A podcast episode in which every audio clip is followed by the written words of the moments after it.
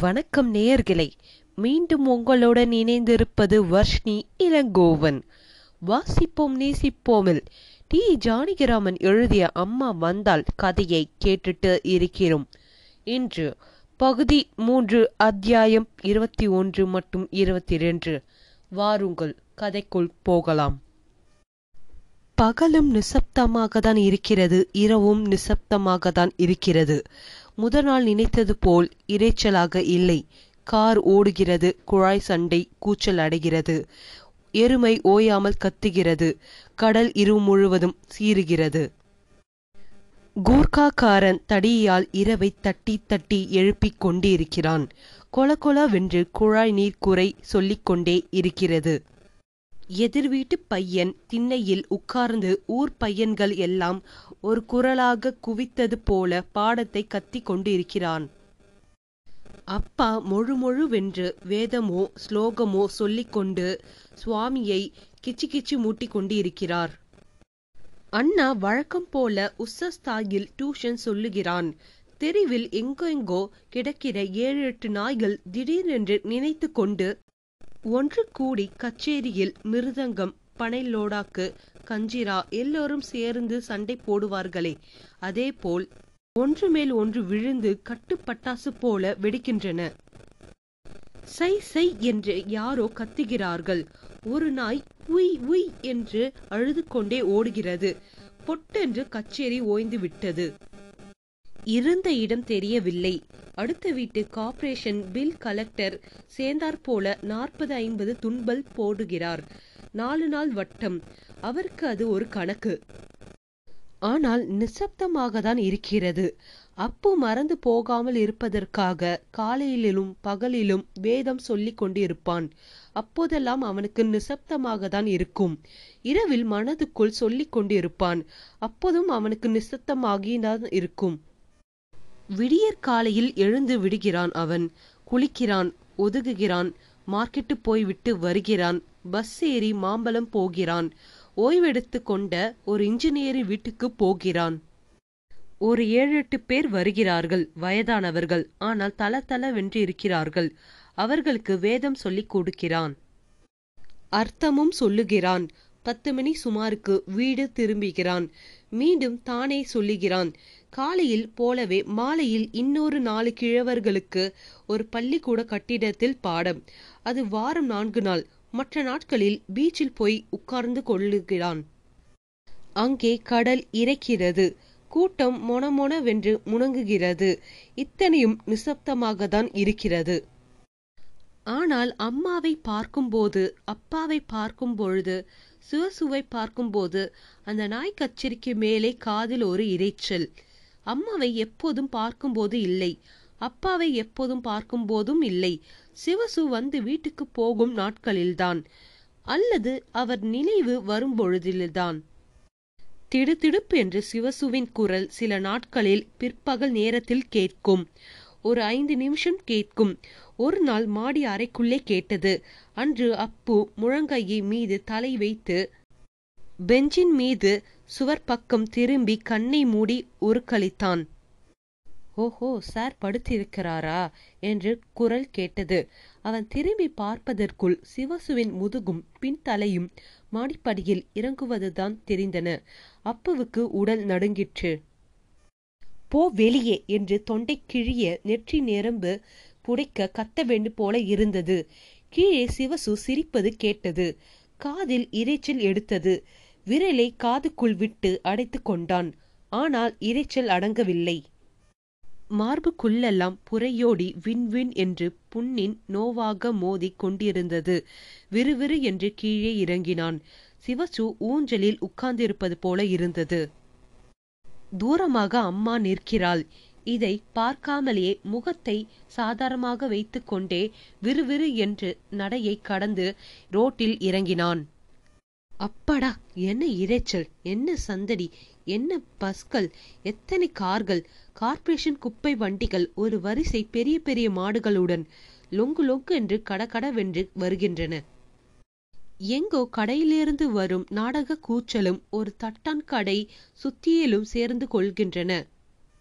டிர் டிர் டிர் என்று motor cycle அமுத பேரிசைகளுடன் கடந்து ஓடுகிறது.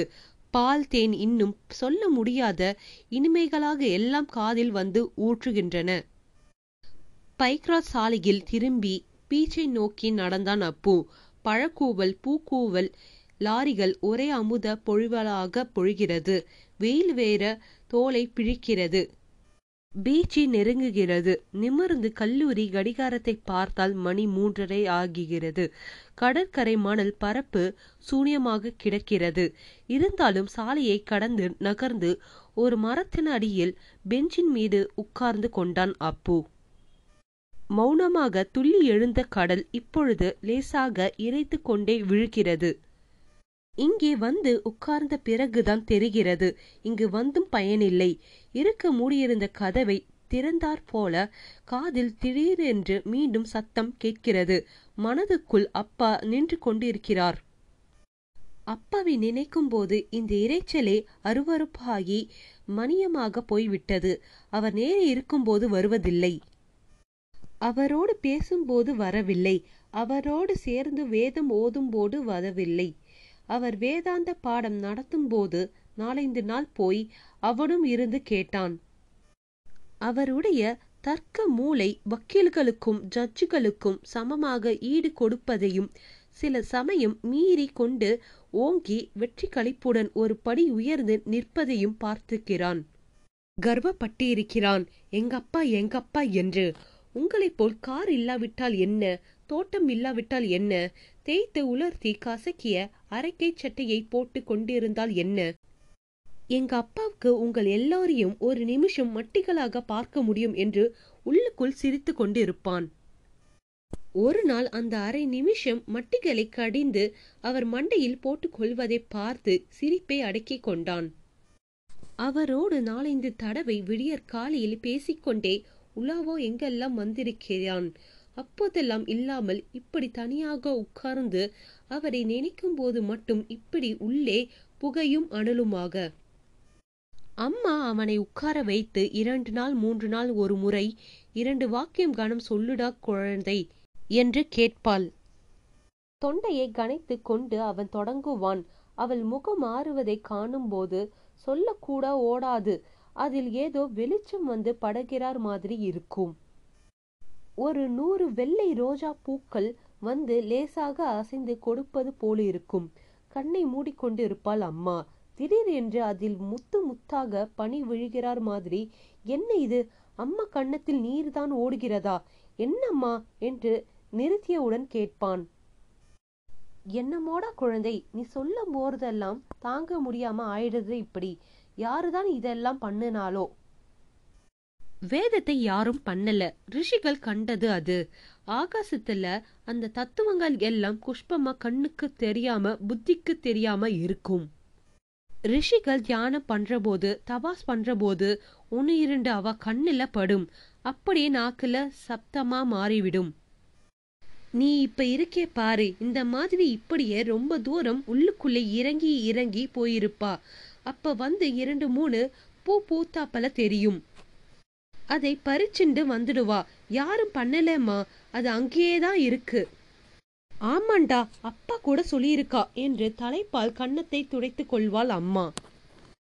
அந்த அம்மாவை இப்போது நினைக்கும் போது ஏன் இப்படி இறைச்சலும் புகையுமாக காதிலுள் உள்ளிலும் மூச்சடைத்து கிடக்கிறது. ஆனால் அப்பாவை நினைக்கும் போது அது இன்னும் தாங்க முடியவில்லை.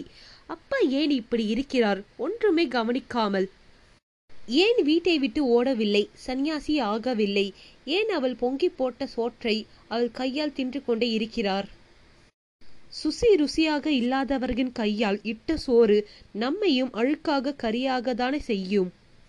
பொழுது நன்றாக இறங்கிவிட்டது. கடற்கரை மணல் முழுவதும் நட்சத்திரங்களைப் போல் மனிதர்கள் முளைத்து கிடந்தன. அப்பு எழுந்து அலையாண்டை போனான். தெற்கு நோக்கி நீல நடந்தான். ஈர மணல் நண்டுகள் அவனை கடந்தும் அப்படி இப்படியா மண்ணுக்குள் புகைந்து விட்டன. முன்னும் பின்னும் நகர்வது போதாதென்று பக்கவாட்டில் நகரும் அவற்றை பார்த்து தலையில் மிதிக்க வேண்டும் போல இருந்தது. ஐசோஸ் அதோ தெரிகிறது. ஈர மண்ணில் ஏறி சற்று உட்பக்கமாக வந்து உட்கார்ந்து கொண்டான் அவன். வெளிச்சம் நரைத்து கொண்டே வருகிறது. மணலை சமனப்படுத்தி புள்ளி வைத்து கலைத்து கொண்டு இருந்தான் அவன். ஈரமணலில் அணை கட்டும் இரண்டு குழந்தைகளை சின்ன குழந்தையோடு ஆடை தூக்கி நீர் காலில் படா நின்று கொண்டிருந்த அப்பாவும் அம்மாவும் வந்து அழைத்து கொண்டு போனார்கள். இருள் நன்கு கவிந்து விட்டது. தூரத்தில் நீல விளக்குகள் பளிச்சென்று விழித்து கொண்டிருந்தன. அப்படியே உட்கார்ந்திருந்தான் அப்பு. மனம் புத்தி எல்லாம் வறண்டு கிடந்தன. ஒன்றும் இல்லாமல் வறண்டு இருப்பது எத்தனை இதமாக இருக்கிறது. அப்படியே படுத்து கொண்டு தூங்க வேண்டும் போல இருக்கிறது. வெகு நேரம் தூங்க வேண்டும் போல இருக்கிறது. வெகு நேரம் தூங்க வேண்டும். வெகு நேரம் மல்லாந்து படுத்தான். நட்சத்திரங்கள் கண்ணை உறுத்தின. ஒரு கழித்து உள்ளங்கையை மீது தலை வைத்து படுத்து கண்ணை மூடிக்கொண்டான். இனிமையான வறட்சி, இறைச்சல் ஒன்றுமே இல்லை. கடல் அலையும் மொனமொனவென்று எங்கோ மனிதர்கள் பேசுவதும் கடலுக்கு பாய்ந்து மெதுவாக கேட்கிற கார் சத்தமும் தான் காதில் விழுகின்றன. அதிக நேரம் படுக்கை கொள்ளவும் இல்லை. எழுந்து உட்கார்ந்தான். யாரது? அப்பா மாதிரி இருக்கிறதே. அப்பாதான். பயமாக இருக்கிறது அவனுக்கு. கஷ்டமாகவும் இருக்கிறது. அவர் நடை சற்று நின்று எங்கோ அவர் பார்த்தபோது தெரிந்த நிலை இரண்டையும் பார்த்து பரிதாபப்பட வேண்டும் போல இருந்தது. நம்மைதான் பார்க்க வந்திருக்கிறாரோ, பார்க்காமல் போய்விட போகிறாரோ என்று மார்பு பறந்தது. அப்பா என்று கூப்பிட்டான். அலையும் வெளியும் அதை சாப்பிட்டு விட்டன. உறக்க கத்தவும் மனமின்றி எழுந்து அருகே போனான். அப்பா திரும்பினார் அவர். அப்புவா இங்கேயா இருக்க? மண்ணுல சுத்தி சுத்தி வந்துண்டு இருக்கேன் அரமணியா. எங்கே போனானோ போனானோ என்று அம்மா புலம்புறா. எங்க போயிட போறேன்? பச்சை குழந்தையா? சரிடா, அவளை கவலைப்படாதேன்னு சொல்ல முடியுமா? நான் ஊர்ல இல்லாத போது அவன் குரல் கட்டையாக வறண்டு ஒலித்தது. அதில சாம்பல் பூத்தார் போல கடந்த கோபம் இரண்டும் அவர் காதில பட்டு விட்டாதோவோ என்னவோ. அவர் பதில் சொல்லவில்லை. இப்படி உட்காரலாமா கொஞ்சம்? அம்மா கத்திண்டு இருக்காடா. யாருக்காக? எப்படி பார்த்தாரோ அவர். இருட்டில் தெரியவில்லை. பேசாமல் சற்று நின்று பிறகு உட்கார்ந்து விட்டார். சிறிது நேரம் இருவரும் பேசவில்லை. நீதிமன்றத்தின் கலங்கரை விளக்கு இருமுறை சுற்றி வந்து விட்டது. அலைகள் ஒன்றன் உன் ஒன்று இடித்து புரண்டன. காப்பி கூட சாப்பிடாம வந்துட்டியே மேடா, மறந்து போயிட்டேன். மீண்டும் சிறிது மௌனம். இந்து லட்டரை பார்த்துட்டு கவலைப்பட்டுண்டு வந்துட்டியா? இத்தனை நாள் யாய் இங்கே உட்கார்ந்து இருக்கேன்னு கேட்கிறேன் என்று அவன் வேண்டும் என்ற மௌனம் சாதிப்பதை குறை சொல்லுவது போல கேட்டார் தண்டபாணி. இந்து லட்டர் போட்டிருக்கலா?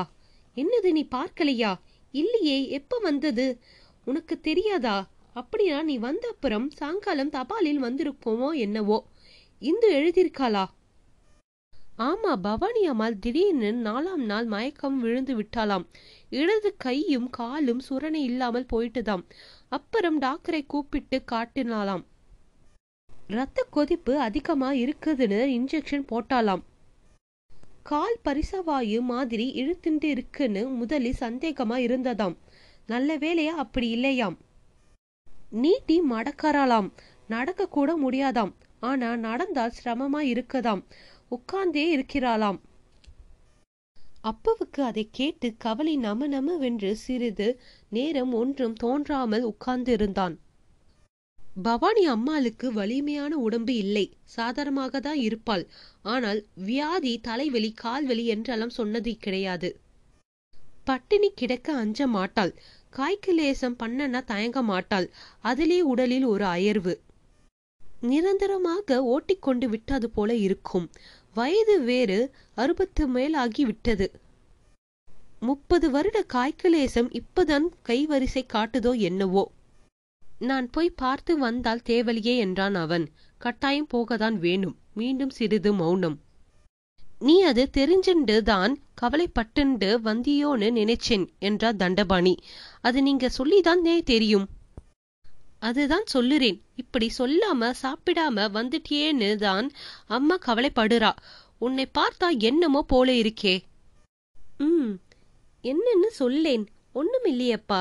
யாராவது ஏதாவது சொன்னாளா? அண்ணா, மண்ணி, யாராவது? அவ என் மேல உசரா இருக்காப்பா. எனக்கு ஒரு கவலையும் இல்ல. சும்மாதான் வந்தேன். இங்கேயே சுத்திண்டு இருக்கலாம் போல தோணித்து இருந்து விட்டேன். திடீர்னு அப்படி தோணாதுடா அப்பு. வேற யாராவது ஏதாவது சொன்னாலா? ம் இல்லப்பா, கேட்டதுக்கு பதில் சொல்லேன். எத்தனையோ பேர் வீட்டுக்கு வரா போறா, அதெல்லாம் என்ன இப்ப? ஒண்ணும் இல்லையேனா நீ சொல்லப்படாதோ?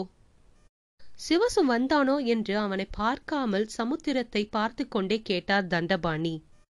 வந்தார். நான் படுத்திருந்ததை பார்த்து கீழே இறங்கி போயிட்டார். அவன் அம்மாவை பார்க்கத்தானே வரான்.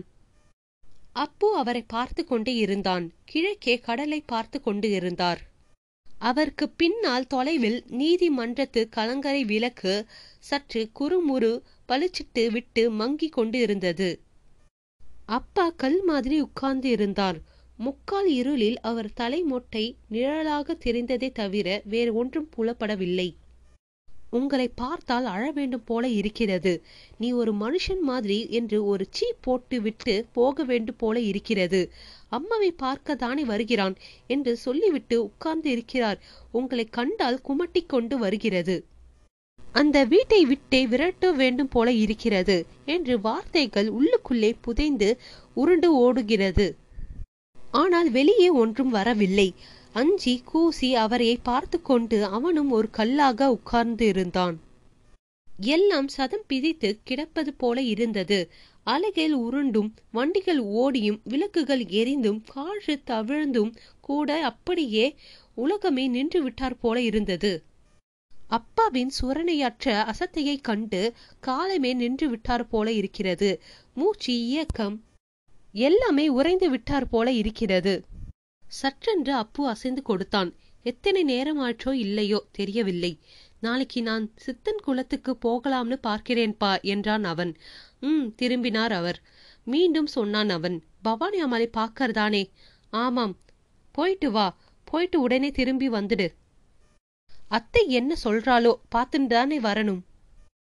சரி, அம்மா பறந்து போயிடுவா, சீக்கிரமா வராட்டா, அதுக்காக தான் சொன்னேன் என்று எழுந்தார் அவர். ஏன்பா? எத்தனை நாள் இங்கேயே இருக்கிறது, வீடுன்னு இருக்கு, வேற எங்கே போவேன் என்று அவன் எழுந்தவுடன் நடக்க ஆரம்பித்தார் அவர். எனக்கு ஒன்னும் புரியலையப்பா என்று நடந்து கொண்டே சொன்னான் அப்பு. ஒன்னையும் புரிஞ்சிக்க சிரமப்படாது, பேசாமல் பார்த்துட்டே இருக்கணும். அதுக்காக தான் சுவாமி நம்மை படிச்சிருக்கார். அப்புவுக்கு சற்று திகைப்பாக இருந்தது. அதை கேட்டு உள்ளுக்குள்ளே கொதித்தது. அடக்கிக் கொண்டே புரியாததோ என்னமோ, எனக்கு ஒன்னும் பிடிக்கவில்லையே என்று உதத்தை கடித்து கொண்டான். பிறகு என்ன பண்றது என்றார் அவர். பிறகு இருவரும் பேசவில்லை.